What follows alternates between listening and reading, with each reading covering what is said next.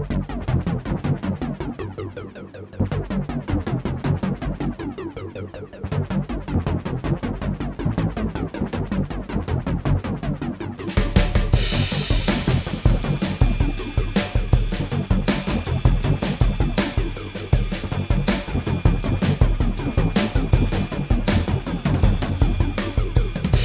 to the Five Phenomenon podcast. I'm your host Shane Hazen, and this is this is the inaugural episode. Uh, so, well, I'm glad to be a part of the marketplace that's being drowned out right now. Uh, coming up on the show for our very first guest, we have uh, Evansville filmmaker Kevin Chenault. Um, he, I met him at a film festival a few years ago, as I mentioned later in our talk, and one of the things that um, made me in particular find him to be a remarkable person, at least in the um, Evansville area in southern Indiana, is that he's one of the few filmmakers I know currently that's making movies in town that aren't genre films. Um, uh, so we get into that and a few other um, areas and try to follow his journey. Um, but yeah, today on um, uh, what have I been watching this week? If you want to, you can follow me on. I'm a big avid user of Letterboxd. It's a kind of um, uh, social network for your filming film going habits. Uh, over the years, I've found that because I'm too lazy to have a diary, that it's easier for me to um, follow or write down when I saw what I saw, and my memory immediately takes me back to what I was doing that day. So I'm a very meticulous Letterboxd user. Uh, I'm on there as Bodamander, B O D A M A N D E R, um, and you can follow what I watched this week, um, which you know can range from um, obscurest things from in my Netflix queue to the most pedestrian, mainstream uh, movies. And now that I'm back in Evansville, there's a lot of mainstream movies in there. But um, I saw two interesting things this week. Um, last Sunday, I saw a Portrait of a Lady on Fire, which did well at Cannes, and um, it was good. Um, it was very painterly, and um, uh, I went. I drove to the IU Cinema to see it, which IU Cinema is a very cool resource, uh, which I'm going to be utilizing a ton while I'm in town. Um, it's a two-hour drive from Evansville. Um, but beforehand, uh, the when the people's talking about it, uh, name check David Ehrlich's review of it from Cannes, and uh, she um, mentioned some very insightful things about LGBTQ cinema. Uh, nailing certain aspects of love stories better than straight love stories do anymore and a lot of that's the um, compulsive need to be with somebody else very specific. And um, i thought that was a very very insightful line. There, uh, there's a line in the movie something along the lines i'm, I'm bastardizing it but uh, does every lover think they're inventing uh, love for the first time? It's just, it's just something along those lines but um, the other odd, odd thing about the movie, though, is it's very leisurely paced, and I've been running into a problem uh, the last few years occupationally. Uh, I'm a film editor, and um, something in my uh, just film editor brain always wants me to make things go. It's not faster, just more economic.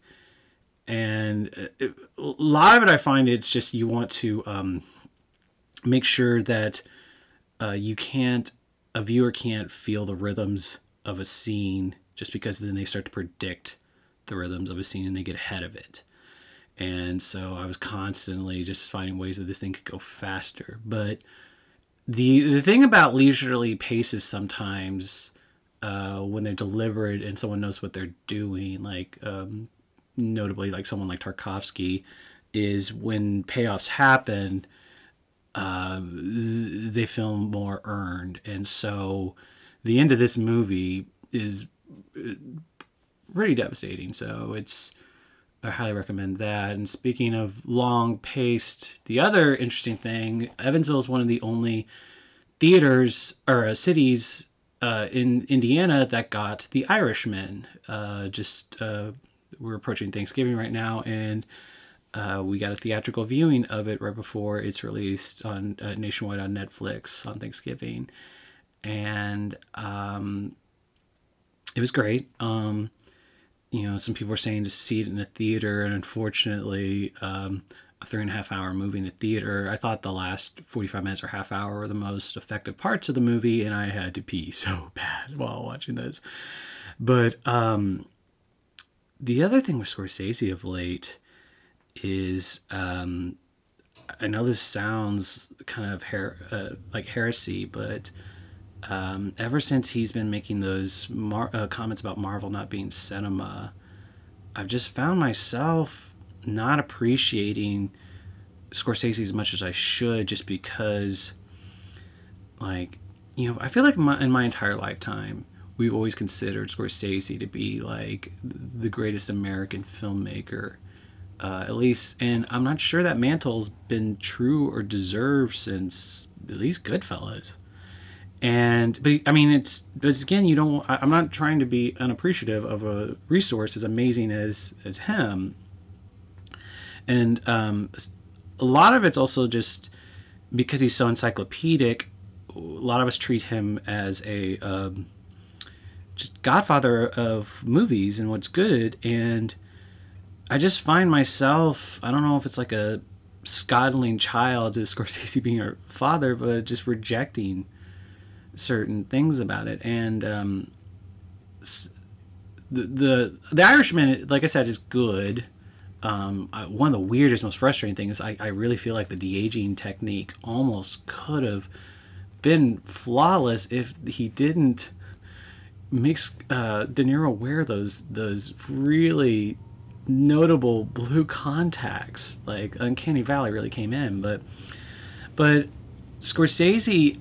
One thing I really thought a lot of, and I also thought a lot of in his uh, Marvel or um, annoyance with Marvel and saying it's not cinema. When you pair it, especially with uh, his op-ed, you realize a lot of why he's saying it's not cinema is just because he thinks there's too uh, many people working on it and it's not an auteurist thing. And um, for one, I'd argue that that kind of uh, gets rid of um, uh, Pixar movies too. You'd argue Pixar movies aren't cinema by that definition. And over the years, uh, as I've worked as a below the line crew member, as an editor, uh, I've really come to not love the auteur theory as much anymore.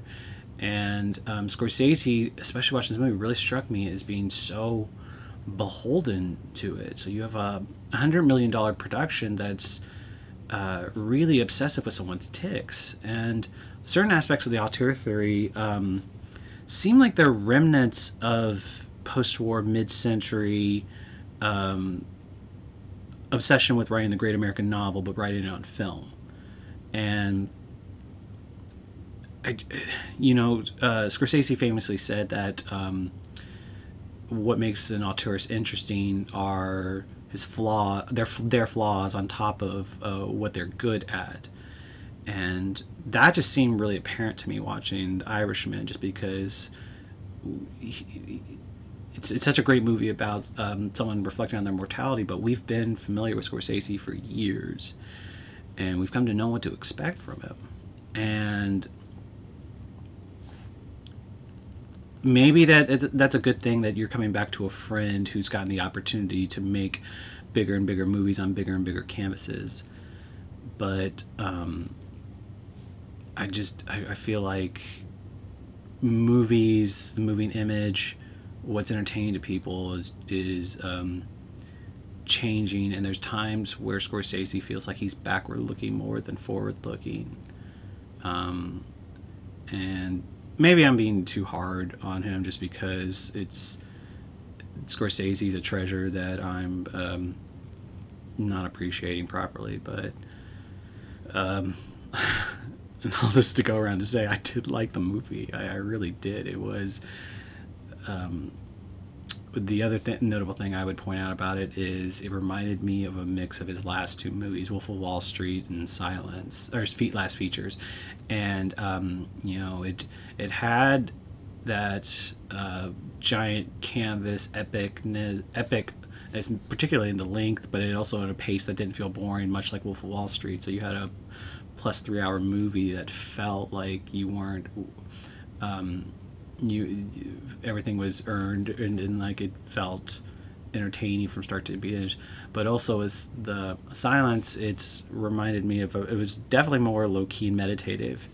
And um and he wasn't trying to um you know juggle so much or do or jingle his keys for for us. He was he wasn't showing off. It was very much restrained especially when you get to the end. And um i mean most everyone's going to have a chance to see it possibly piecemeal not it's not uh, maybe not in the full three and a half hour uh three and a half hour sit like i did um at least most of us not in larger markets but currently but um but yes, those were the um, two interesting things I saw this week.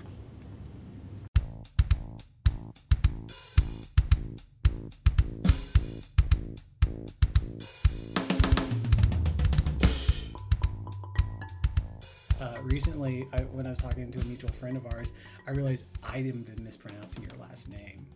Oh, really? Yes. Yeah. How have you been? Because uh, I've I've probably been mispronouncing it too. Oh no, I was going to say. Oh yeah, I have the authority on it. You've been getting it wrong. You probably.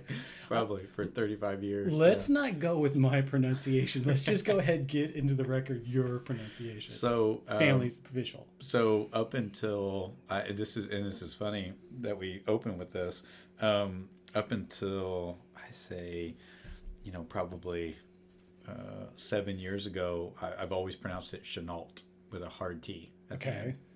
Um, like the Colbert, Colbert, Colbert thing. Right, exactly. Right. Yeah. And then, um, and then I, I realized, you know, I should probably start pronouncing it the, the way that it's spelled and the way that it would it would be sounded sounded out with so, the silent T. With a silent T. And so um, I, I did this at a party once, and uh, and I was I was walking up to a to a party and and it was it was cold. It was in the winter, I think. And Is this I in town? A, here in town, yeah.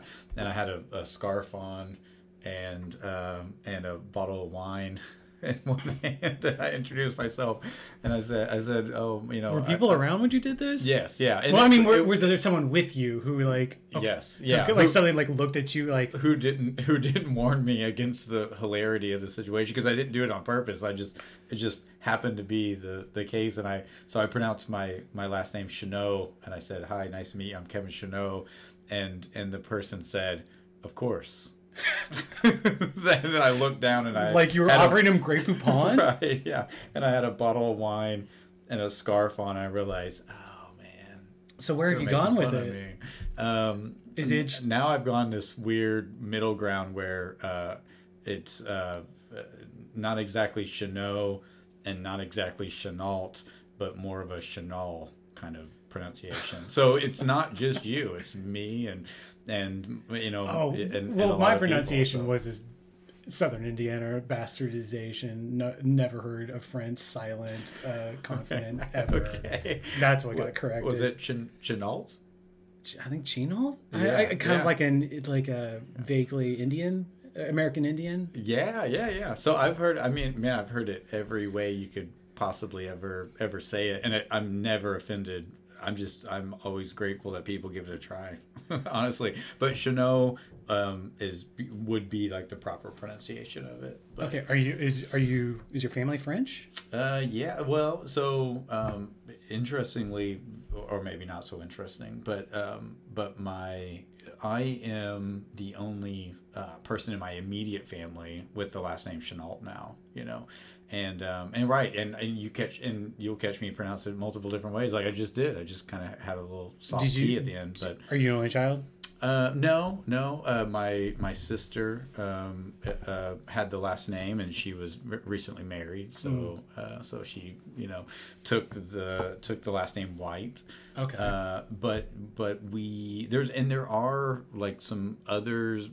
with the same last name within our region over in like the Tell City, Indiana area. You know, Tell City sure. and uh, Cannelton and some of these really really small towns.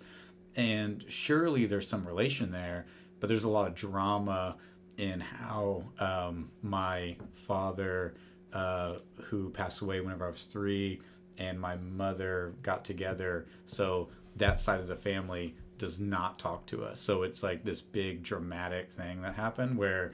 Um, you know, and it's it's like super personal, but Okay. uh, but I don't mind to talk about it. But it's it, you know, it's like we, we how can't. far we don't have to. how Uh, far into a therapy session do, do we want to go but um but it was like uh you know uh, my father was married at the time whenever he met my mom so Oh. that was one of those things she was like the woman who stole him away from Have you ever talked to that side of the family?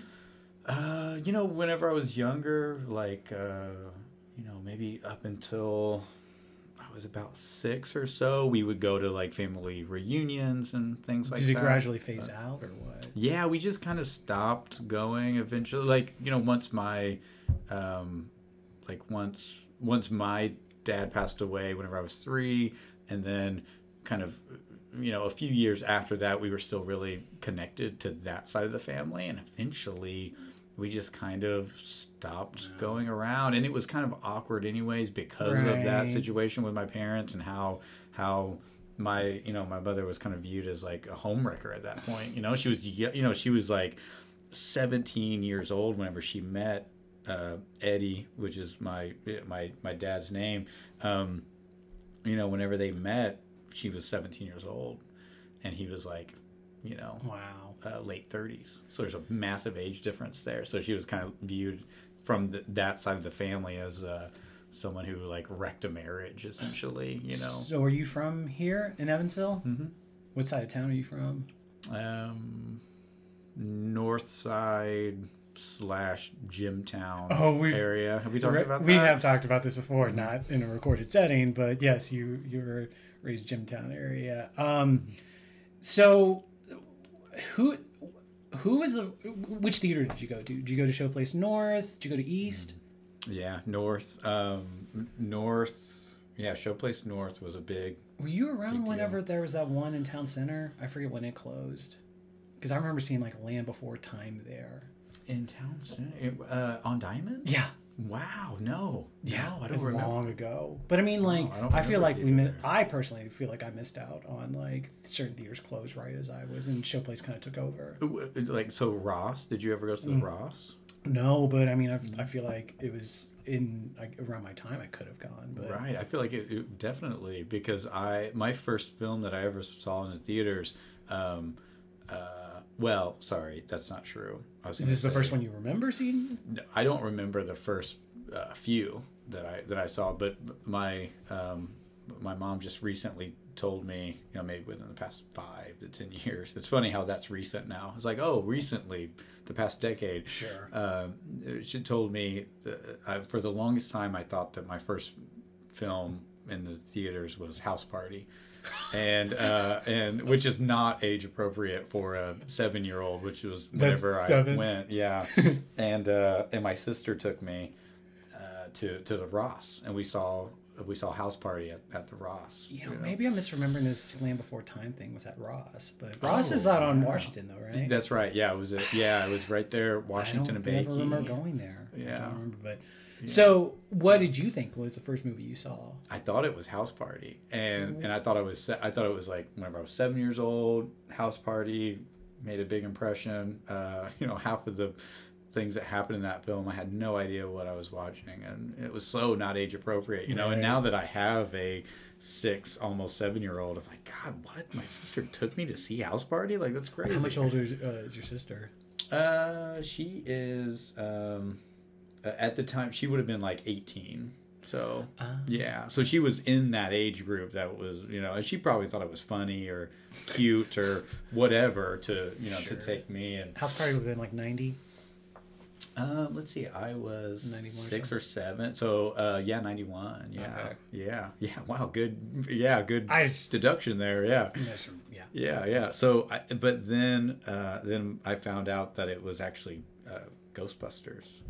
Which is a much cooler first movie. Wait. Except I don't remember a thing of The original because- Ghostbusters? Yeah. Not Ghostbusters 2? No, the original. But and the reason and the the whole the reason why I don't remember a lick of it is because um is because uh, I was an infant. Like I was so young. Like it it came out in 84. Yeah. I was born in 84. No, I've, I've had a dispute with. I was uh, a baby. I've had a dispute with my family about this. No one remembers or no one cares, but I'm pretty sure Ghostbusters was mine. And Oh, no. Yeah, yeah, yeah, and like because I probably thought it might have been Return of the Jedi, but I did the same thing you did, where I was like, I was too young. They they wouldn't take a screaming baby to Return of the Jedi, but Yeah, did they? Did they take know. a screaming no, baby to 'cause the, return? the thing, distinct thing with Ghostbusters is uh, it was the scariest movie to me, and like they let I, I from what I va- remember, which you know how you know memory gets rewritten so many times over the Mm-hmm. years. Uh, I was taken out from getting too scared, and we had to leave the movie early. But I more remember watching it on home video in my living room and thinking that um, the scene where Dana gets taken over by the dog. I remember like not wanting to put my hand on the upholstery because I thought a dog was going to come out and grab my hand. Or I kept looking. We'd watch in the living room. I kept looking in the kitchen, thinking I was seeing red dots that were going to come in, like Yeah. stuff like that. Yeah. Like and ghost. the bathroom scene was that in the first one or the second one where she's Second in the one, second bathroom? one, where um, the baby's getting um, the ghost. The ghost comes in from the uh, outside. Yeah, Yeah. yeah. So Sh- Showplace North was the main uh, place you would have gone to. Yeah, Showplace North when it was in the uh, where like where like Oxygen nightclub Yes. eventually took over and and then and now I don't know what it is but uh, but yeah that that space God I loved I loved that theater yeah the North Side was a special place you know and even the the the one that's there now North Side now is um, I I prefer seeing films at at the North Side Showplace over uh, probably all other um, theaters right now. So how often were you going to a movie when, as a kid after seeing House Party?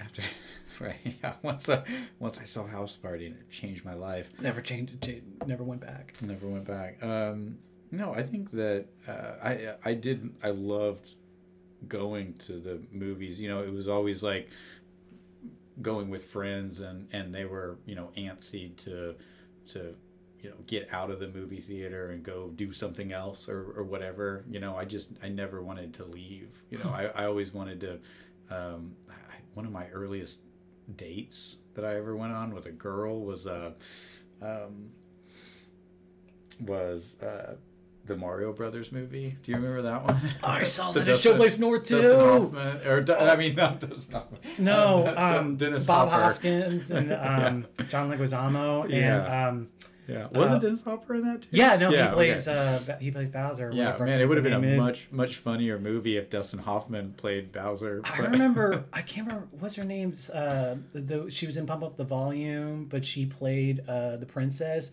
I had a huge crush on her at the time. Yeah. Yeah. Right. Yeah. Uh, yeah. So that was You went on a date. I went on a date to that to that movie, you know, and I could I could have stayed, you know, two hours longer and watched that movie. I loved that movie. I thought it was so cool. Uh, and it was like just you know I don't know how well it holds you up should. now. I don't. I don't think it holds up, but you should look up. There's an amazing oral history on how that movie was made and why it was made. Yeah, it's Yeah. really amazing. But Yeah, was it just uh, like Nintendo Yeah. forcing it to happen kind of thing? well, not even forcing it to happen. They just used the models at the time of like this is what's working for us right now, and it slowly went off the rails. But Mm-hmm. Yeah. just with people they'd hire. But Nintendo's an interesting company from a like business standpoint. You know, it just it seems like um, they haven't tapped into their properties being like well, that's being made into films. I was gonna say very the video games in general. Like you know, Yeah, the true. general consensus is that Edge of Tomorrow is the best video game movie, and it's not a video game movie. It's not a video game. Like right? it's, it's like it's hard to to get the the appeal, and and then there's a weird crossover where, yeah. But yeah, um, but now video games are looked at as as as you know on equal footing as cinema, or at least with a lot of people. well, you know, especially I with mean, a lot of the crafts. God, they're, in, yeah. I mean, they're they're amazing works. You know, I'm not, I haven't gotten uh, into that as much as what you know others have. You know, but like my my younger brother, I mean, he he loves to be immersed within that world, and, and I totally get the appeal because it, it would make a lot of sense why I would like them because Right. I never want to leave a movie. I mean, I want to stick around. I want to, you know, I just I'm I'm hungry for that experience and for those characters and that world. I, I would just want to live in that world forever. You know, I'm totally down. so- and that's why virtual reality, like, You're not into. no, I mean, I think I'm too into it. Like, I think Oh. I would be, I would be the Ready Player One. You Have know, you messed around with it yet? Do creation yeah, uh, not not creating anything within it, but um, but I think that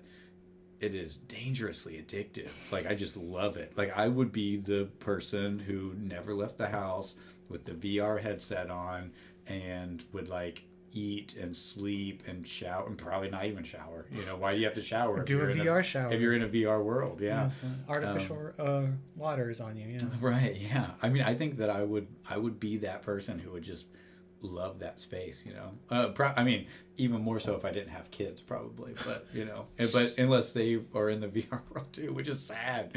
So wait, Sad to think about. So when the movies around this time you're starting to get into, were they kind of um, the stuff that the blockbuster stuff where the uh, visual effects were a big component, or what? What was um, what? What was the first movie you acknowledged uh, a filmmaker behind it? Not even by name, but just noticed like someone made this. You, you realize, or there was a technique behind it. Yeah. I don't know. I don't know the exact. I don't know the exact film, but I didn't. I mean, I didn't like. I I, I hadn't been exposed to, like, um, what we would think of as you know true cinema, you know, Well- or like art house cinema, or whatever that Sure, might, sure. you know, those terms might be kind of thrown around. But um, but I don't think, I don't think that I started really understanding that um, that there were people behind this and that there was a vision, whether it's a singular vision, you know, like we, you know, we were speaking about it at dinner, you know, um, that that whole, you know, is it an artist vision? Is it a collaborative effort? I mean, I, I don't think I I didn't acknowledge that until way way late I, in in my, you know, understanding and and excitement and interest in film way way way later and and so the films that I liked and enjoyed going to see were uh yeah were Mario Brothers uh, like Titanic I mean I loved Titanic whenever it came out when it came out. oh my god it was so good it was just it just blew my mind it washed over me it like and may, you know honestly maybe that I don't even think then. I don't even think when Titanic came out, I really understood what, uh, you know. I think maybe that was like right before I started wrapping my head around. Oh, there's people behind these things. There's there's an artistic vision there. It's not just a company making it or a Right. you know. It's, there's a there's an artist at work here. Maybe around that time. Let's rewind back again. According to your mm-hmm. bio, you sound like you were kind of a skate kid going mm-hmm. into, and that was mainly your gateway into it. Were you, was for sure. Yeah. or were you one of those people like the, the Spike Jonze template is mm-hmm. obviously the, the go-to here, but were you someone that just got into the making of and then started branching out from there? Mm-hmm. Like you started learning later, like learned stuff afterwards, and but more you were just doing.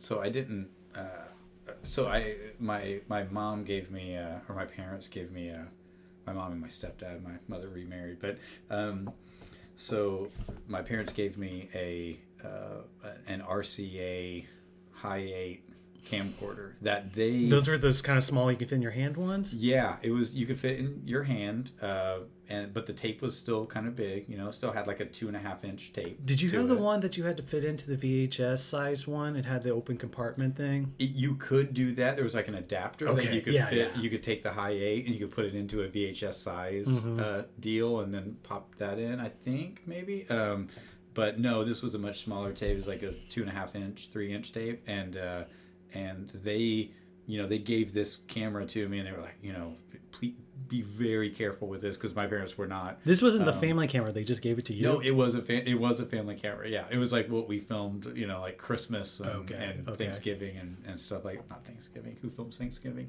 Christmas and stuff like that. But uh, but they uh, yeah they gave this to me and said you know please be really careful with this because it was it was we did not have a lot of money. The- fact that we had a camcorder was a big deal. None of my friends had camcorders. Like their parents didn't have enough money to buy camcorders. We were all just kind of these, you know, these like little hood rats that um, we didn't have nice stuff like that. And so the fact that my parents, you know, said, "Hey, here's this camcorder, you can use it, but you know, you better bring this thing back," kind of thing. Um, but I wanted it to film skateboarding, right? So I took it immediately. and I was like, "Thank you so much, mom." Were you Appreciate already it." pretty good at skateboarding by this point, or really into it? I was really into it. I don't. I don't no, you don't know about good. How old would you have been around this time? Uh, twelve. I started skateboarding when I was twelve, and uh, and it changed my life. I mean, it it sounds super cheesy, and uh, and cliche to say, but it really, really did. I mean, before skateboarding, I was, you know, I was kind of a kleptomaniac. I was stealing a lot when I was a kid and, and acting out, uh, and I was terrible at it too. And so that just made it worse because I kept getting caught stealing. and my and my mom eventually she set me down. She's like, Kevin. You've got to stop doing this. Not only is it really immoral what you're doing, and it's not it's not a good thing, but also you're just really really bad at this, and you're gonna go to like little boy jail if you don't stop doing this. Little boy jail is also not something that's that's a phrase you, you probably right? Yeah, maybe I just made that part up, but she. Uh, you and Hitchcock uh, get chopped in. Uh, you ever heard the Hitchcock story about his dad sent him to jail? No. That's why he's afraid of cops. He was cops are always bad guys. His dad put him in jail. I don't know if it was like for a few minutes or what, but it was just like if you're bad, this is where you're gonna go. My God! Whoa! Did he talk about that on the Dick Cavett show? Probably it was. It became this uh, overused story. I think he first talked about it, Hitchcock Truffaut, but actually I don't know that he probably talked about it endlessly. You know, print the legend. You know. God, I love I love the the legends of Hitchcock are just so phenomenal. I mean, I I love the the um, the the cattle quote or whatever. Oh, actors being cattle. Actors being cattle, and and then uh, I think he was asked about it on the Dick Cavett show. And Did and you watch this on YouTube? Yeah. Dick Cavett's been putting a bunch of stuff up on YouTube. It's good to watch. They're yeah. so great. I love those interviews. They're phenomenal. Um, but I think he was. I think he was asked about it on Dick, on the Dick Cavett show, and and uh, and he said, "No, that's not true at all." I said that they should be treated as cattle, and so it just it uh, just adds to the lore of it. But what an amazing, uh, yeah, amazing. But we could talk about Hitchcock for an hour probably. Um, So you, but I, I, I like Hitchcock. But so your mom is telling you you're a kleptomaniac and you're bad at stealing. yes, I'm bad at stealing. You're going to little boy prison. I'm going to go to Little Boy Prison, which I did go to actually. I spent three days at, at uh, what's called the YCC, which is the Youth Care Center. Oh, wow. Here in Evansville, and uh, and it was uh, terrifying experience. I mean, it like really This is around twelve.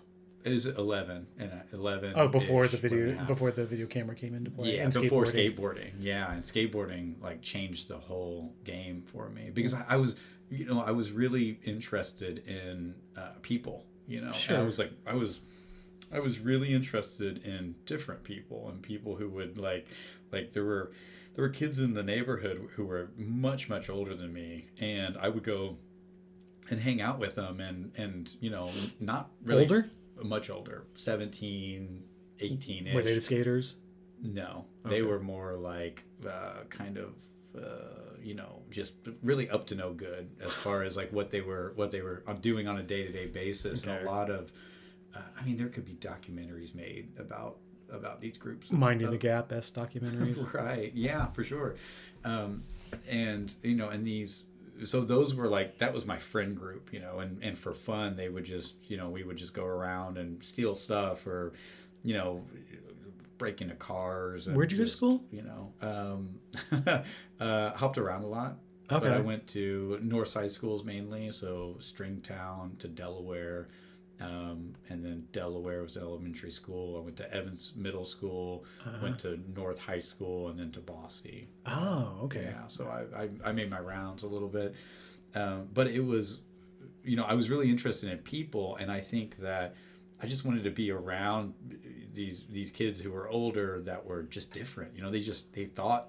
in a different way than what I thought, and so that got me wrapped up into doing some stuff that was just Oh. not smart. You know, you know, they like cars and thinking like that. thinking a way that's not good. That you Right. Yeah. Oh. Very much so. I was I was just attracted to just different ways of thinking. You know, so it didn't matter if it was good or bad. If it were if it were negative, it was almost more interesting to me. So I would like gravitate to, towards groups of kids who were um, you know, like this one kid, for instance, had a giant gash on his leg, and he had all these staples in his leg. I mean, big gash. It was like, it was like from the top of his thigh to the back of his thigh, you know, wrapped around like a C shape. You know. I, I had this kid who um, took the um, skin in between his uh, pointer finger and his thumb, and he pierced it in front of me, and like, just I remember like that With like an earring or something. I want to say it was a safety pin, but like, Whoa, but do you do you remember that like like Yeah. that age where it's like it was weird like self like, self mutilation like Yeah. just uh, I don't know if it maybe it was a specific timing too where like people would have really disgusting well even like my best friend's sister pierced his eyebrow with Yeah. like a warm safety pin Right. Yeah. and I pier- I a friend of mine pierced my ear, which I still have this little little thing, and it's like way low. And it's like yeah, but one of those kids, like one of those kids I'm talking about, in that friend group, you know, friend group, uh, loosely loose term there because it wasn't. Um, it was more like I was like an embedded documentary filmmaker. I just didn't have a camera, and I didn't know anything about film, and I didn't even know that documentary filmmakers existed. You So- know, like I just wanted to soak up this. I just thought they were really interesting, and then skateboarding came along and just just blew it out of the water. It just it just without me noticing, it totally shifted my focus on hanging out with these these groups of kids who were um, you know taking me down a path or i was following them down a path that was just really not safe and healthy to oh my god i can focus on this and there's music involved and, and punk rock music and then there's then there's uh, you know then there's this video element and oh my gosh what is this video element What was the first things you were shooting? Was it just tricks or like uh, Mm-hmm. tactile stuff of like who could do the most impressive? Yeah, Pretty yeah, much. yeah, pretty much. Ta- just yeah, trick. So we, so the camcorder was given to me, and of course I immediately set it on the ground, and we filmed ollieing over it. so Oh, we're just man. like, so immediately I'm just trying to push the boundaries of like. What when you watched it, was it did it was it cool or oh, was it looked pedestrian? So cool. It looked so cool. At least to us at the time, it looked so cool. But I didn't. I really wasn't that interesting in filming. I wasn't Sure, that interested in but- filming. You know, I I actually like I would borrow my parents' camera and then hand it off to someone else most of the time. Like I wouldn't Huh. I wasn't even that interested in the in the camera or the camcorder so much until uh, we were about 16 or I was 16 and our group was around the average age was 16 and we started filming skits. That was the game changer for me. Okay. It was like, oh my god, there's um we, you know, this is fun. This is really exciting and setting up the camera and and you know, I'm not even setting up, more like just holding it on your, you know, in your hand because did you cut did you cut in camera or did you because my when i was at when i was doing that we had i remember we mostly cut in camera until we tried to do put the two vcrs together and Mm-hmm. we'd cut that way but for the most part it was like you stop Yep. the emotion and yeah Yeah. Yeah, that's how we did it. And then we uh, there was uh, RCA jacks from the camera that we could run into a VCR, and then we would be able to basically select edit that way. So we would just like the way that I would do it at home was just play the like cue up the clip on the camcorder, and then just record it onto VHS tape direct into the VCR. ah so you were doing the two vcr ways but you were using minus one VCR. Yeah, but i mean you were you were using you were using a a player and Yeah. a recorder still though. Right. Yeah. Yeah. Do you have any? Uh, I've just always been fascinated with uh, the the audio visual link between skating and filmmaking. Mm-hmm. Have you done a lot of thinking on this of why people go into it? Yeah. I don't know. I you know uh, yeah. Spike Jonze is amazing. Harmony Korine. There is so many examples of like of skateboard. I mean, even now recently Jonah you know Jonah Hill and, and his. I was listening to this mid-nineties, but- podcast where Ed Norton said that he um, he was a skater kid and that he's pretty sure Spike Jonze sold him some skating equipment as a teenager. No kidding. Yeah, that makes sense because Spike Jonze worked at a skate shop. Yeah, or yeah, whatever. yeah, Yeah. yeah. So that wow. They they thought about it after the fact, but yeah. Oh, okay. Yeah, Yeah. that's that's really cool. No, I don't know what that link is. I, I think it's just subculture and and being interested in You got, um, did was there? Tra- I mean, writ large, was there traded videos, or was it just more you guys needed to like have visual evidence that you guys had done mm. something cool? I think it was yeah, I don't I mean, I'm sure there was a certain aspect of that, like visual evidence and archiving and and like, you know, that whole archiving thing that just human beings love to do. Like, I want to document this. Photo. I want to take a 35 millimeter still of this, or now it's I want to post it on Instagram, Right. or make a TikTok video about this, or or whatever it might be. It just it seems like we want to document stuff, right? We want to archive it, whether it's for for our own purposes and and put up you know family photos, you know, to be able to look at sometimes, or Kevin's out all the family photos I have in my house. Yeah. yeah, they're phenomenal. Um, and uh, you know, or or do we, you know, it, it seems like there's a certain uh, element of that, but also the inspiration of other um, other skate videos that just really stood out to us and just really, you know, made us want to start putting music to you know to a soundtrack. To When the, did you start putting music over? yeah, yeah, we started doing that. Um, probably around the same time we started doing skits and stuff. We started like really getting into editing and like really digging into okay, this is cool. You What kind of what kind of stuff were you putting over it? Uh, well, we were, you know, at the time we were so, you know, we were probably playing like, you know, putting some like you know blonde redhead track on it, Huh. mixed with like you know a U.S. bombs track mixed with U.S. you know- bombs is where I thought you were going Yeah, more with this. right. Like, yeah. The blonde redhead threw you off, maybe. Yeah, yeah. Yeah. No, well, I kind of we we went to the same shows at the same time, but like we didn't really. So you and I first met a few years ago at um, it's been like 2016 at the um, Evansville now has three festivals, although I'm think one or two of them might have gone by the wayside. Yeah, right. Uh, I think the Alhambra's not. I don't know if it's still going. I don't think it is. But we met there, and I remember our mutual friend told me that you were a guy who had made some features in Evansville, which I think I was at a dismissive point where anytime someone said someone filmed in Evansville, I just assumed that they'd made some really, you know, um, zombie movies with uh, sound and camera, and that you know, n- not just unwatchable stuff, and like, and. that sounds a lot like the Blair Witch Project, by the way. I haven't watched that movie. I bet that holds up. But anyway, speaking with local filmmakers, but yeah, right. Um, but then my friend was like, uh, "He's you've made four features, three, four. Young Islands, different drum. Uh, th- so t- technically, uh, two and a half. so Lottie, the most recent film, would be the third, but it was cut down from a sixty second. 68 feature- minute. Yeah, yeah. Sorry, sixty minute, um, sixty minute feature to a uh, to Oh, a yeah, I- forty five minute. I got way too excited. You have you have the three credits on IMDb. That's I like, right. Yeah, but that's yeah, that's actually not up to date. That uh, Lottie is technically not a feature anymore because it was chopped down to 45 minutes. Yeah. It was chopped off at the knees. But it was um, funny because Lottie was the one our mutual friend said like you can see progression in Mm. quality and and you were figuring stuff out because I've only seen your mm. second one different drum. Oh, right, right. So like, but how Thanks for watching. it's on Amazon Prime still? Yeah, yeah, yeah, yeah. Is, do, you, do you want to plug where the other ones are available now, or are they available? Mm.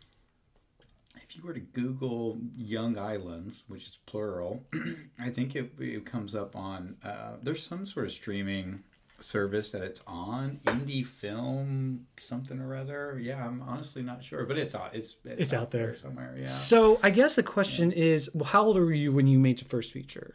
Mm, don't know. Can we pull up IMDb? Yeah, What yeah. is You, Without- your, your credit is 2011 with it. 2011? Yeah, so that would um that's like eight late 20s. Yeah, so 8 years ago. So 20 um it would be 20 probably 26, I guess. Well, would what- be- I yeah. g- actually- God, that sounds so weird to even look at that and and think that because to me in my mind it's like oh, I was 17 whenever we did that. But really I think that's the impression 20 you've given me too when you we've talked in the past about it too. Maybe I, I lied to you. I'm, No, no, no, I- lie, so Well, I guess that, my next question was the link between your skating videos and what it took to Mm-hmm. like get the chutzpah to make a feature, or much less, we, we did it start out. You were like, we're making a feature, or like you're just were you filming stuff to?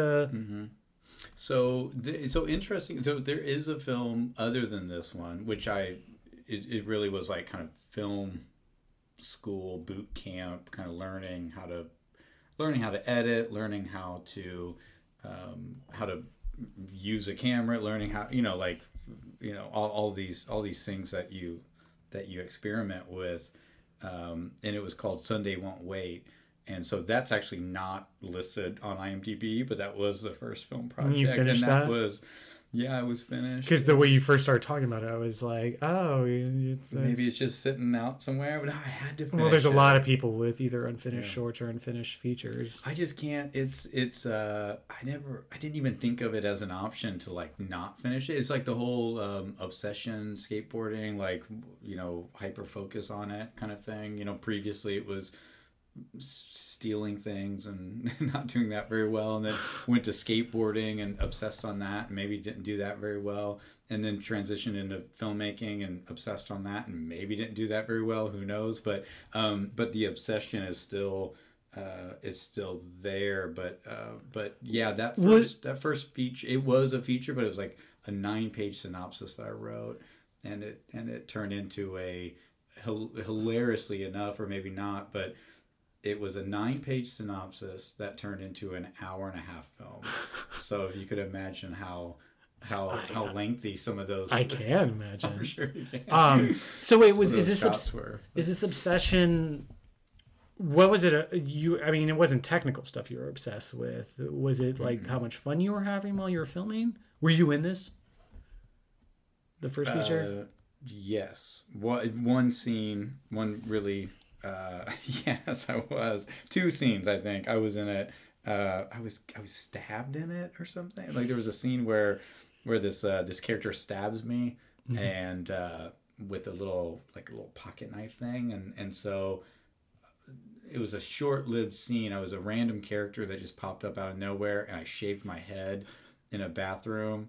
And it sounds like a Gummo scene or something, but but I shaved my head. I didn't shave my eyebrows like uh, the character from Gummo, but I shaved my head, and then um, uh, like took a shower or something. And then the next time you saw my character, I was being stabbed to death. So it was like a very random well, how do you killing. How I do don't you know feel how that. how do you feel about the quality of the movie now?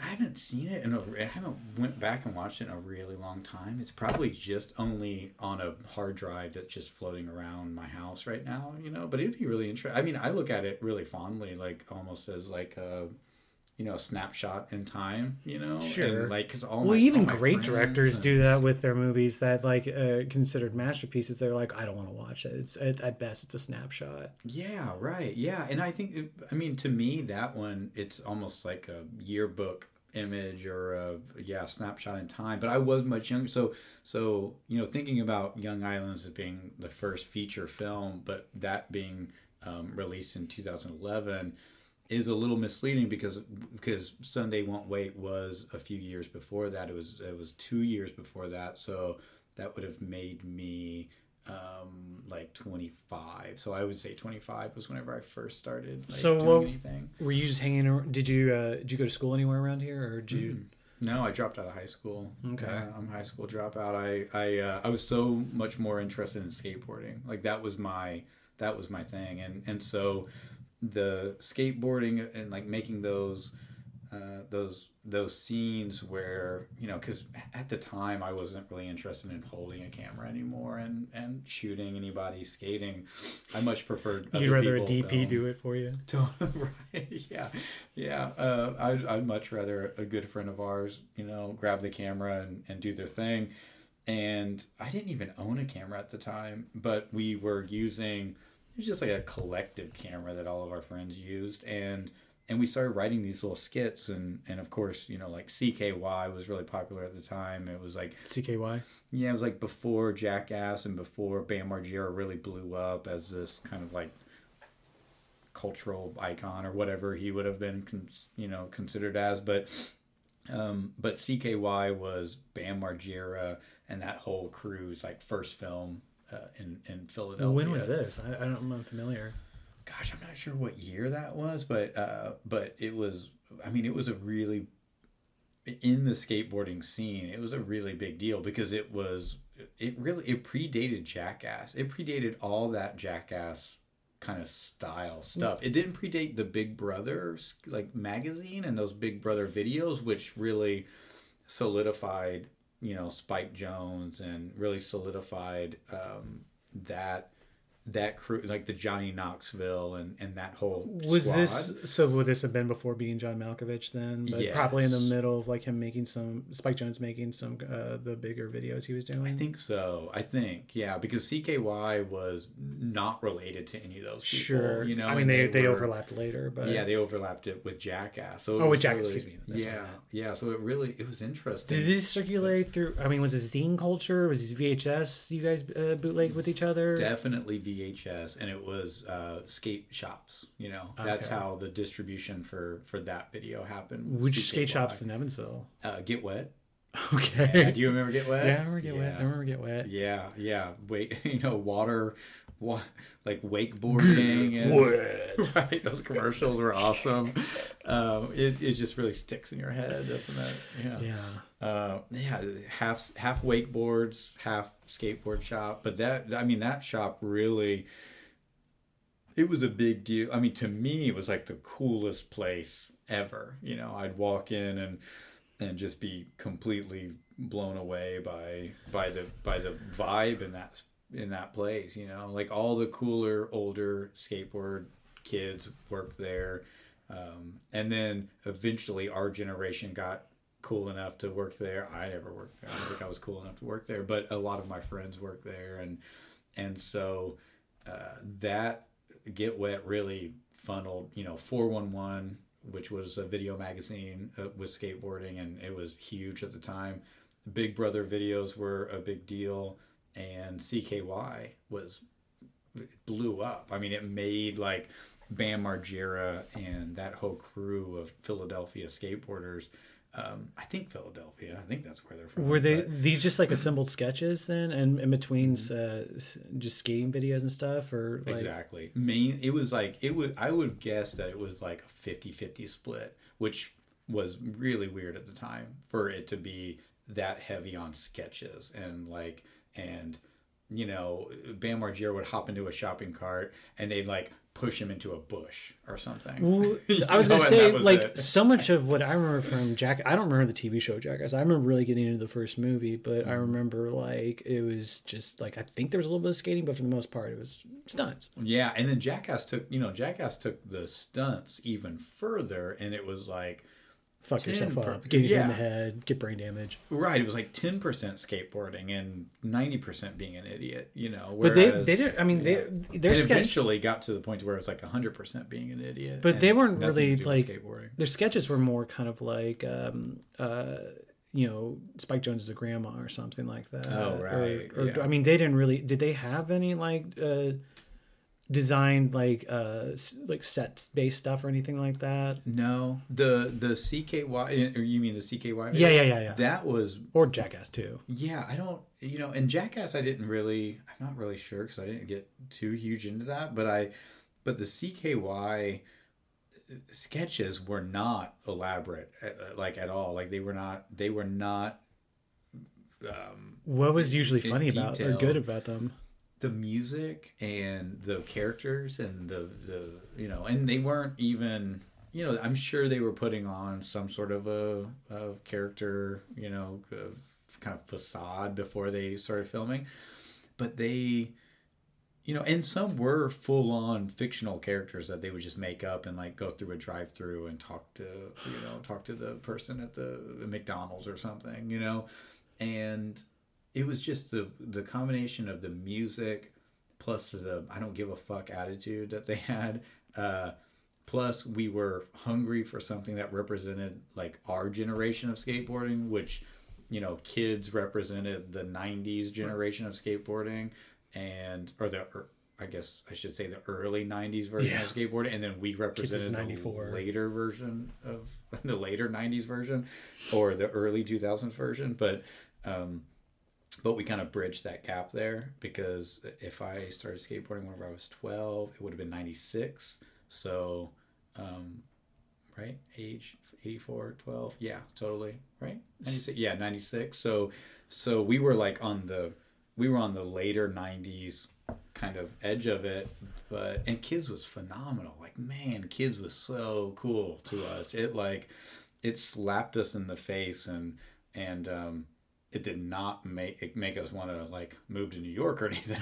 it did not make us want to like you know be like them at all or be like Casper or what happened. You know, like that film is a that to me that's a, a real cautionary tale Sure. of excess. You know, uh, even I don't know if Harmony Korine meant it to be that. You know, or or not. It was just accidental, but you know, it did not make me want to like live like like that or anything. But but for some reason, CKY and that that style, we didn't idolize them, but we but we wanted to make content similar to that. So were you starting to then just take um, the stuff you were writing, and expanding it, and making it, um, like, or were you starting to connect s- sketches and things like that together too, or Yeah, we never really wrote anything, but we, you know, kind did of you guys came up with characters? Yeah, we came up with characters, but we did a lot of it like just on the fly. Like we just improv stuff, and uh, and our whole idea was we were gonna make this tape, this video, and then we would put it out on public access because someone told us like, oh, anybody could go on public access. Right. You could put anything on it.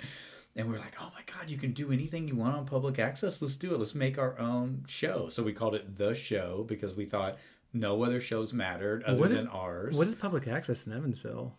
Was it WNIN? God, I don't know. I, I don't know. Maybe it might have been. Um, it might have been WNIN. Well, I mean, was it? In, Which there's no way that they would let us on, and it's so controlled. And I've, I've seen public access elsewhere. yeah. I just never saw it here. Like, a, yeah, I don't know. I mean, we didn't even. There was like there was a channel that I don't think it was PBS because PBS actually has shows. We we thought of public access as there's a channel, and I can't remember what channel it was, but there's a channel that like put out a lot of super low quality videos of, of you know people talking about like you know religion or whatever it might be at the time it might This not even familiar. it might not even even have been like true you know truly what public access is but there was some channel that Gave you had- access? that had very low standards and yes gave you access and uh and so i wasn't in charge of like communicating with this public access entity quote unquote and so i don't know much about it other than a friend of ours john was very keen on us being on public access right? So so we made this show and um, and we were really nervous because we you know we didn't have scripts and we didn't have we didn't know what we were going to say. So of course we uh, you know being 16 year olds we were super nervous and we were cursing all the time so so Did every public access access give you any standards? they didn't but they had them and the standards were you can do whatever you want except anything profane so you can't you know you can't have profanity Well, you know the Supreme Court's de- definition of uh, pornography is you know it when you see it. So That's right. That's what, right. What does that mean? The, yeah, yeah, it's a little vague. Is there seven words? What are you gonna What are you gonna do? Yeah, is that a Carlin thing? Yeah. the seven words. you Yeah. can't- yeah. Uh, so yeah, so they so they wouldn't let us do it, I guess, and uh, and so the show died at that point because of course we were sixteen and and we got distracted by some other shiny thing at the time. And Oh, so, I guess I just assumed you were just- older whenever this came around. No, no, it was sixteen. I, I think, or yeah, fifteen or sixteen. But it was it was short lived, and then, uh, but what really interested me was the was the sketch side of it. You know that that was really fun to me, and I was like, oh wow, this is this is cool, and I like the idea of filming stuff other than skateboarding. I still love skateboarding, but. I but I enjoyed the other Well, stuff more than what I enjoyed actually filming skateboarding. So it kind of sparked something. What's the pathway between uh, the end of high school and your first feature? I guess. God, that's a man. That's a. It seems in Is that a broad question?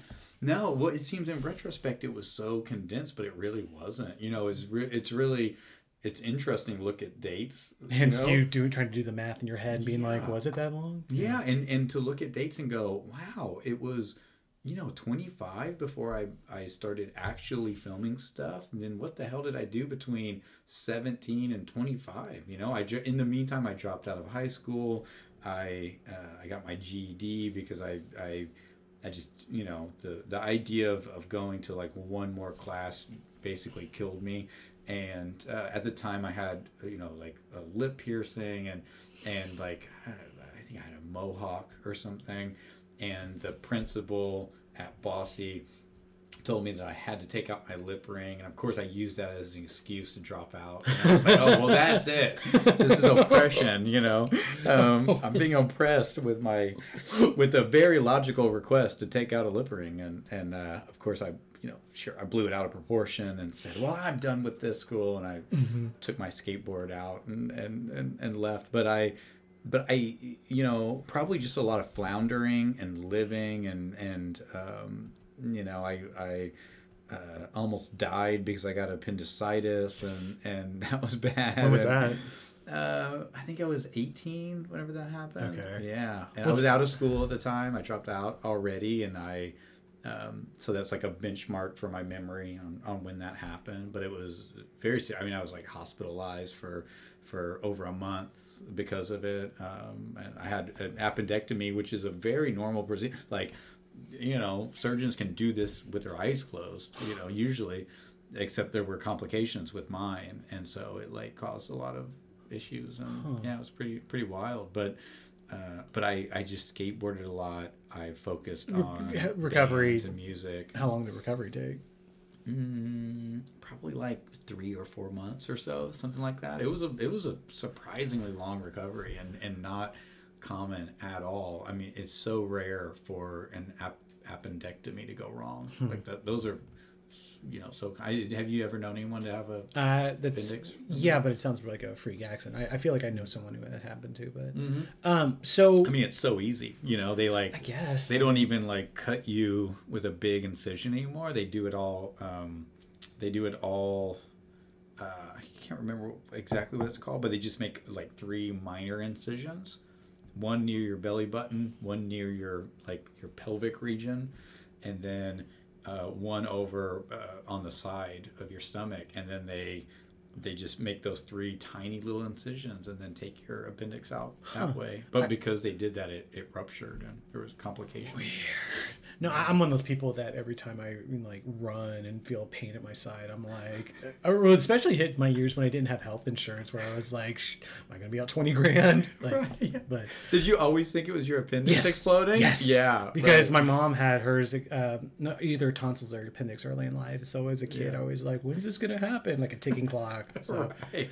so well, I'm glad yours hasn't exploded. Or, yet, or, um, we're knocking on wood now. Um, so um amongst your group of friends, like you know, whenever George Romero made Night of the Living Dead, I don't know if there was like a coin flip, but somehow it emerged he was going to be the one that directed. How amongst your group did you become the guy that was? I'm mainly the one shooting. I'm the one. Or, were you writing, or if you were writing this stuff down, or yeah. you were the one that was going to put it together afterwards, or yeah, that's such a great that's such a great question because uh, that it's awesome that you brought up Night of the Living Dead. I never heard that story. So they did a. a I don't know if it was a little flip coin, but like all of them were kind of co-equals at that, and he ended That's up being so the cool. one that um, I don't know if he just spearheaded it or they yeah. really just kind of ceded control. But yeah, God, I love that film. That's one of the that's one of the the greats. I uh, secretly, not so secretly, I, I, I, I, Night of the Living Dead has been in every uh, film that I've made so far in some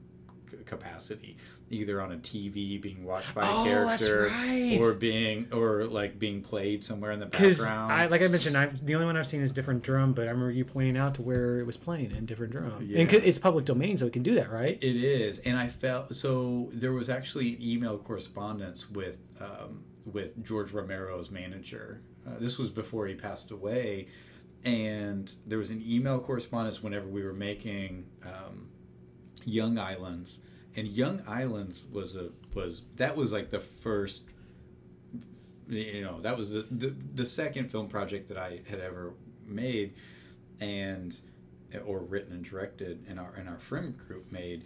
But I wanted to put Night of Living Dead in it right? Because I, I love that film so much. And and if, if any film were the film that made me feel like oh wow this is there's a, a there's a there's people behind this, and oh my god, this is a real That's work it. of art. It, that would be it. I mean, that was that was uh, a big deal to me, and it also just it made it feel like. And this isn't meant to be a dig at all because I love the film so much, but you know what was it? How much was that film made for? I mean, it was like a very small budget, and it just seemed like a group of friends. It was. right? I don't You know. I mean, it's low budget, but I don't know people ever ballied around, bandied around the uh, figure. It was just more like low budget movies weren't uh, made at the time outside of Cassavetes and um, Right. you know, or they're isolated, like Kubrick's first movies or stuff like that. Yeah, I mean, I just, I just truly loved the. Um, it just made it feel like it was possible, you know, that you Hmm. could that you could do this, that you could get a group of friends together, you could write a script, you could. Uh, you could do so. You could do something as lofty as create an entire subgenre of a horror film Yeah. with a group of friends. Like that is, wow, that's phenomenal. It- though, the horror genre, I mean, I love horror films, and it's something. And it's funny whenever we just we first started sitting down talking about it, like local films so often or not are within a genre, right? Right. And uh, but I've I've loved Night of the Living Dead since I was, um, you know, since I was as far back as I can remember. Have you seen the Criterion Blu-ray yet? There's a they have a rough cut God, that's no. got uh, I forget what the original name is, but uh, it was under a different name originally. You should check it out. God, no, I, I need to see that. That sounds that sounds amazing and beautiful. But but uh, the yeah the idea to to have Night of the Living Dead in Young Islands.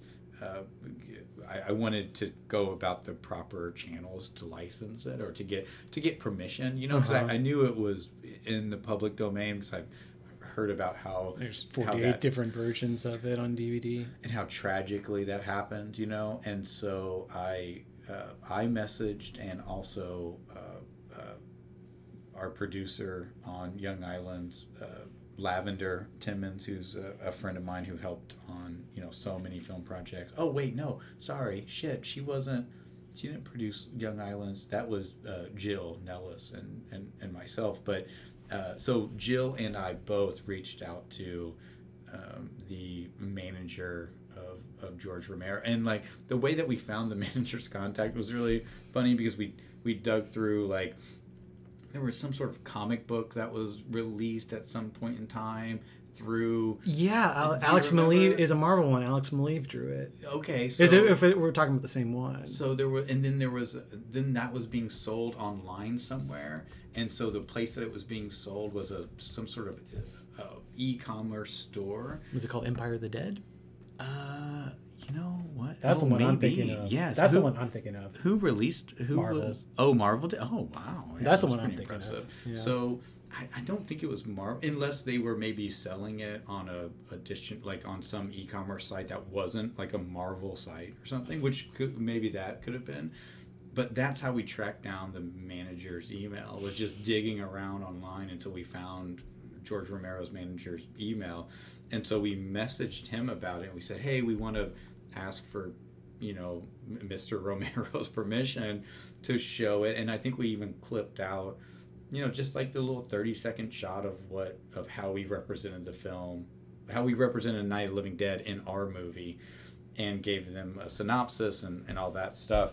And the email back was just like dude you know this is in the public. You don't have to ask permission. Just put it in your damn movie you know essentially and it, and then i e- emailed back saying no no no no we want to we want to mm. ask if it's okay and and if he if he doesn't want us to put it in there if he like you know was he- part of this to like get him to like look at all this stuff at least to get it on George Romero's desk. Well, it wouldn't have been. That wouldn't have been a bad thing, right? So, but if he would have said like, "No, fuck you guys. We don't want to. I don't want my movie to be associated with this movie in any way, shape, or form," then we would have taken it out, no problem. But then they never replied, so we went with the first response and said, "Okay, we can just do whatever we want with it." Have you ever seen Night Riders?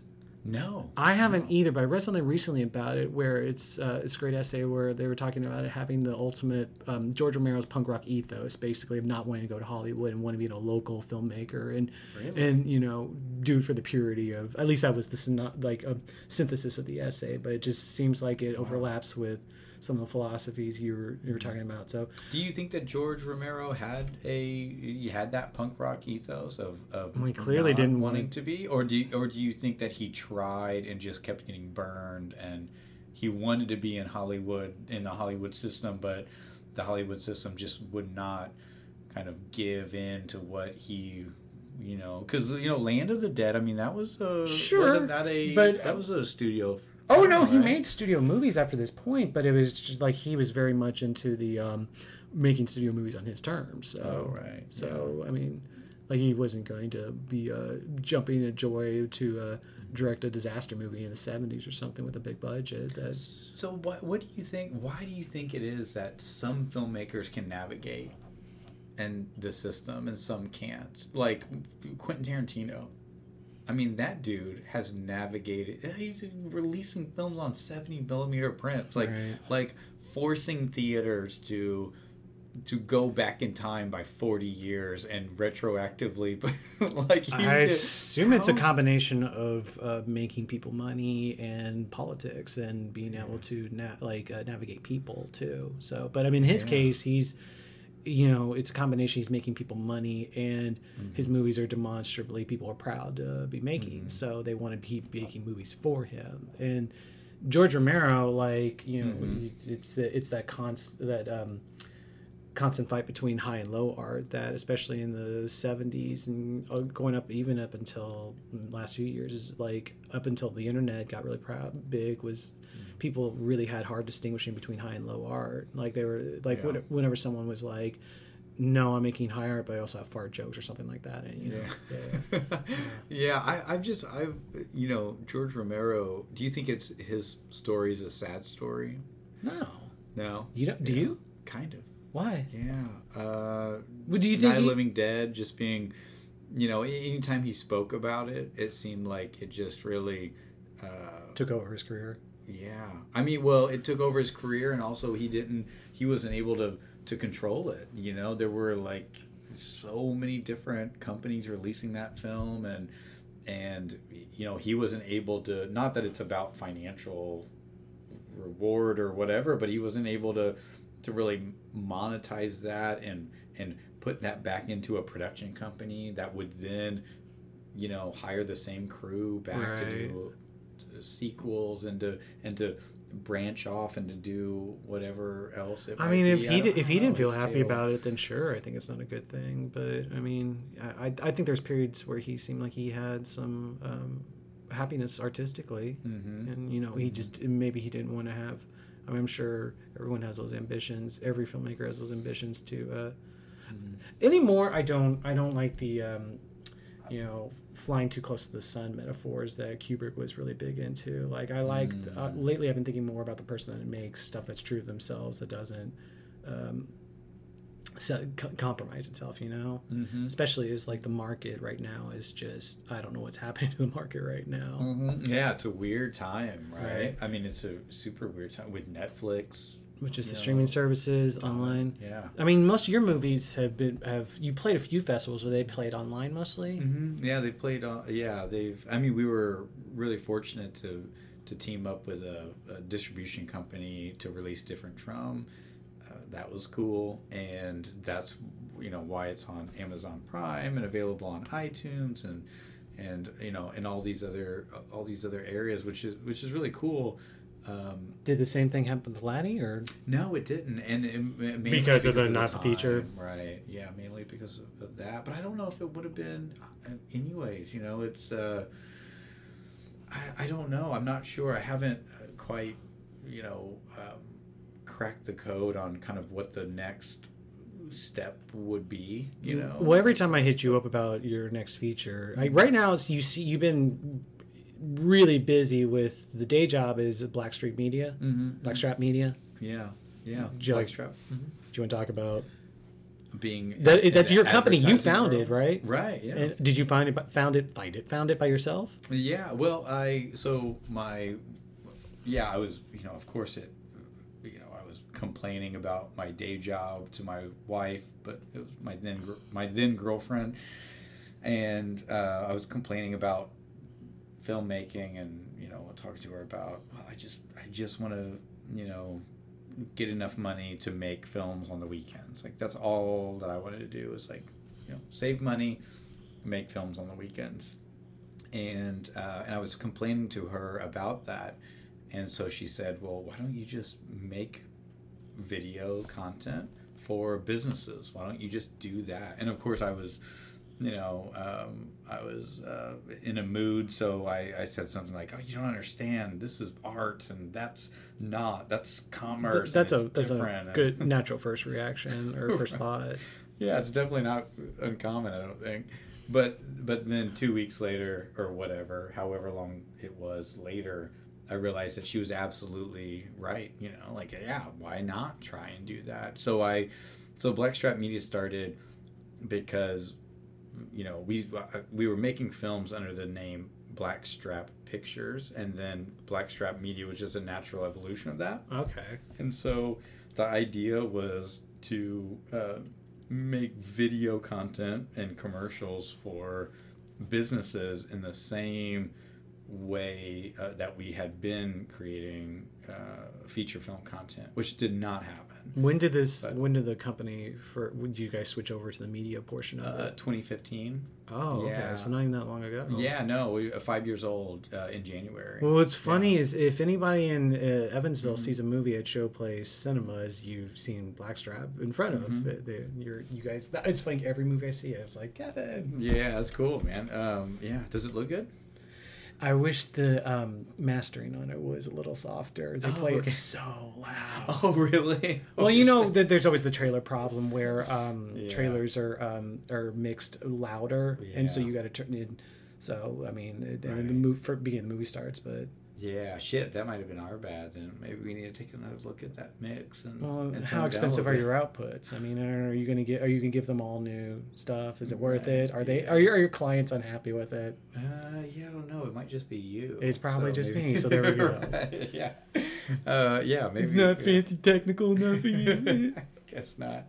Uh, but yeah, so that that is my day job. Yeah, it it consumes a lot of time, and being a business owner is phenomenal, and I love it. But we we're we're a full service ad agency now. You know, so we've really grown over the past four and a half five years. We're you know we are full service ad agency that does everything from web design to to video production still of course is a big part of what we do but we also do social media advertising strategies and really you know that's what really set us apart and cut our teeth was on digital and, and social side of things Huh. which is which is really you know exciting to me because now of course so much of success of, of filmmakers and and films is all built around an audience right and You know, that- that's, where the audiences are going now or coming to at least. yeah, and and you know, I've even I've even heard, which makes a ton of sense, why you would why you would do this as a as a film festival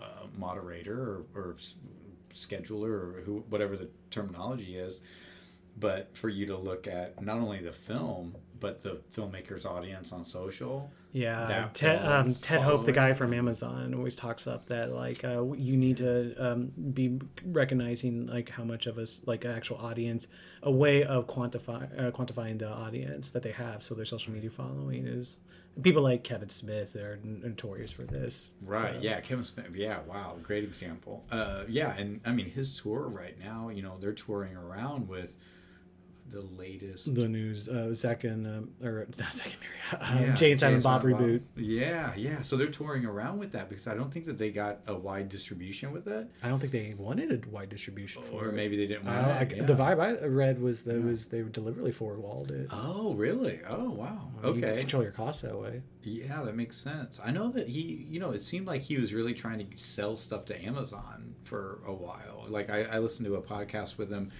where he he spoke about the challenges of like he would go into Amazon and they were super nice and they're like, oh my god, Kevin Smith, yay, we love you, and then he would pitch like idea after idea after idea, and they were just constantly just you know not impressed not not green lighting not not you know bringing him in. But he seems like he's got such a built-in audience. It's like a yeah, no-brainer for I, I, Smith. I don't but- feel too bad for him just because it feels like whenever he like I mean yes there's specific things he wants to make that have that he made within the studios and the IPs now not allowing him to do it but Mm-hmm. like there also seems like if he wants to whenever he wants to make something like he's he's smartly cultivated an audience that is going to be there no matter right what yeah right and i think you know he's done a he yeah he's done a great job of building up an audience but i think that you know there's people i mean there's great examples of filmmakers who have, are just brilliant at branding you know and and i think hitchcock for sure like he understood what do you think Hitchcock would be like now? Oh, i think he'd be all over instagram. Yeah. i mean he would be or he'd be a TikTok or dancer he would be right. Yeah he'd be all over tiktok. I think i mean he, I mean he innovated putting himself in the trailer That's right. Yeah, Right. yeah, for sure. I mean, his brand was so iconic. He would he, you know, his the TV show. Right. But hit the yeah, I, I can't recall what that was called, but Alfred Hitchcock presents there you go. That's it. Yeah, mystery solved. the name in there yeah Yeah, and and just the the logo that was drawn on, which Right, was right, just right. his profile. You know, I mean, how phenomenal is that? He he just really understood that side of it. Tarantino understood that side of it, uh, or understands that side of it, and you know, a lot of examples of of you know, like our generation of filmmakers understand it too. You know, I think o- over dinner we mentioned. Uh, uh, Joe Swanberg and some of the, you know, the, Joe Swanberg's such a good example of this. Yeah, and, he, and the thing is, he he doesn't even have to bend over backwards to brand himself, but he's he knows what type of movies he wants to make and how to keep funding them. Yeah, right. Yeah, he's he's really seems to have cracked the code. Yeah, and he, yeah, I don't know, and, and he's so open with discussing it too. I- you and I have talked about his keynote. The, that's the, uh, right South at by South by. Oh Yeah, it's a great keynote. It's such a good one. It, it's so motivating. yeah, it's I mean, very inspiring. Very inspiring. Yeah, after watching that, it's just like holy shit! I want to go out and make a film. Like that just makes you want to make a movie. If you've got it in you at all, and after you watch that and you don't make it, you know, then maybe you don't have it in you. But So piggybacking off this, Mhm. my final question, uh, maybe not, maybe not a good way to go out, but where are you at on your next movie? oh yeah, um, Because every time I've hit you up about it, you're just like, I'm gonna put pen to paper. yeah, it's uh, thirty-five. I think it's at thirty-five pages right now, Okay. um, and which is about for me, it's like halfway. Do you are you writing with uh, um, locations and people in mind? Are you much more free form about how you put the stuff together? I usually find, oh no, I love to find actors who, um, who I think would be, you know, good examples of, of what characters would would be like or look like or, or whatever, and then um, and then write with those people in mind. Obviously, it never happened. It like uh, you know the the size of films that I that have made historically and and um, uh, this film, the film that I'm working on now, would require a certain amount of budget. So, you know, honestly, the films that I've made up until this point haven't required a big budget, you know, but this film would actually require It- money behind it. You know, I think the most that was ever spent on a film project was like 5,000 and that even includes like song licensing that includes an audio mix that includes you know that includes That's all your uh, post, basically. too. right yeah All- yeah all your online stuff. yeah, you know, different drum. I think different drum probably costs about five thousand dollars to make. Was this because of the streaming requirements? no, it was because of the uh, travel time and the cost of hotel stays, and then and then post Which and then the post thing, production. the cool thing about different drum is like it, it, it, it exceeds its budget in the way it looks as a travel film because you know Oh, a lot of thanks. well because a lot of people are going to be like uh, uh, let's get second unit driving shots and shoot in an interior hotel you know Right. Yeah. Totally. Yeah, and that's what that's what I was.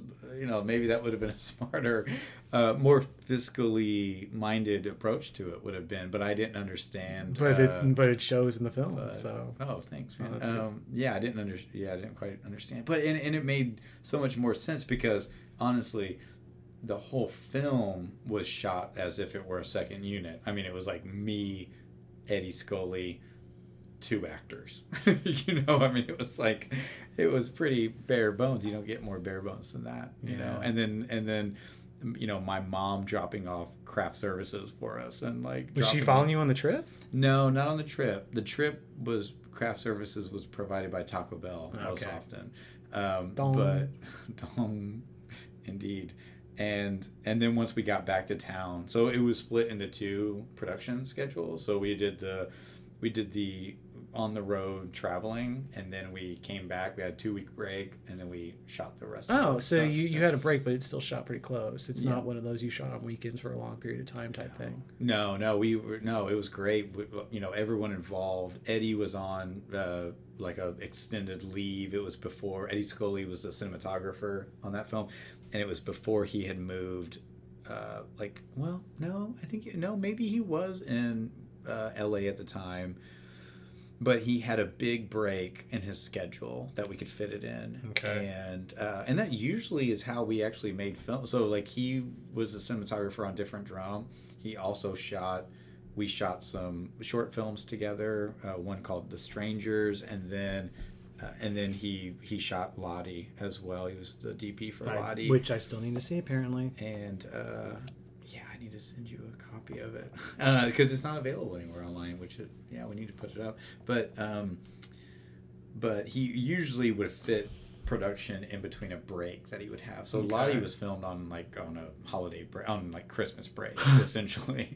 it was a two week uh, uh, production, and uh, and we shot it um, pretty quick, two weeks, and then we did some pickup. Sh- we did some a few pickup shots uh, that myself and Lavender Timmons, who was a producer on it, uh, we just shot it ourselves, and we did Oh. like two scenes maybe outside the scope of the of the- Scenes, not like just like pickup shots. yeah, we did two full on scenes. Yeah, yeah. It was just me. It was just her and I, and and so I was in front of the camera, and then uh, she was like, you know, pushing record and also operating boom, you know, and then I was doing the slate, and uh, so yeah, it was it was yeah, we really pulled that one together, but.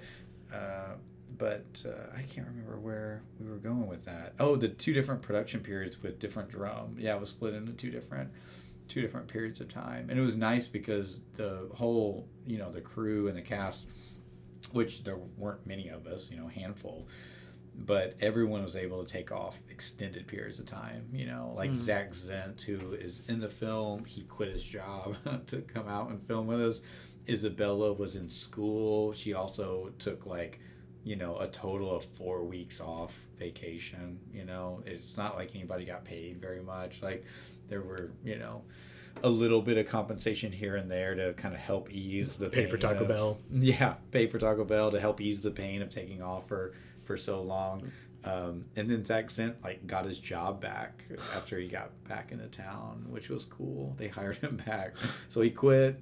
They wouldn't let him off for vacation. They he quit to make the film with us, and then whenever he got back, they hired him back on. So it was cool.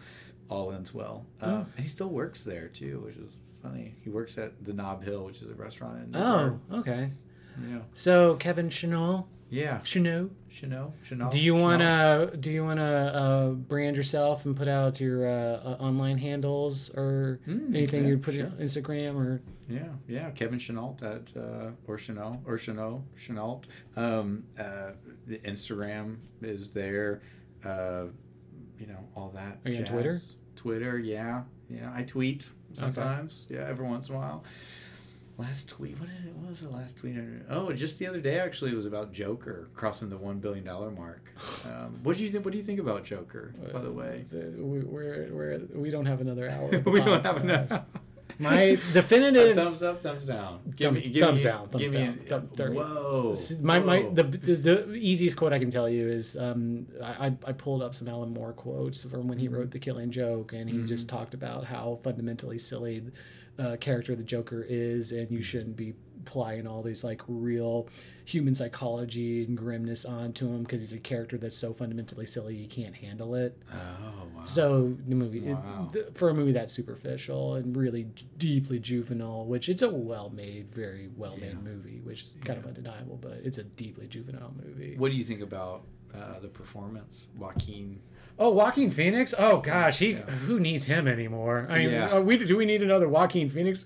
It's he is now hit. He's I don't know if Daniel Day Lewis is really going to retire, but it seems like he's taking over that mantle where you like you got to stop what you're doing every performance he does now. It really does, yeah. It really does seem like. Uh, why do Why have we forgotten about Daniel Day Lewis? I mean, it because he says he's retired. Yeah, it seems like, but it seems like people have not even. You know, I was just listening to a, um, like a YouTube video where this, I think it was Collider maybe, and they were talking about the greatest actors. You know, and they were talking about the greatest actors of our time, And they didn't have Daniel Day Lewis in there. No, they were just talking about Joaquin Phoenix. Uh, being like the greatest. Yeah, but that how much I of that So surprised. how much of that is clickbait short sightedness? Where you're like, Probably- uh, probably a lot of it. I mean, so much film writing, film and stuff is so short-sighted right Mm-hmm. now, and just with very little history and historical perception, you know. So what, Yeah. what are you gonna Yeah. what are you gonna get from that? I mean, I think I think, yeah. If Daniel Day Lewis is not in the in the top three or five greatest actors of all time, I mean, it's it's, it's a real shame or a uh, or a very questionable top five list. I would yeah. say. Well, Yeah. do do we need to make a list? Can't we just enjoy the performances? That's an even better way of looking at it, isn't it? But I, I do like to make I do like to make lists. We're cool. Yeah, Well, Kevin, I think are you good? Or to, to quote the Mark Maron ending, are we good? we're good. All right, man. Thanks yeah. for coming back. Hey, thanks for having me. Yeah.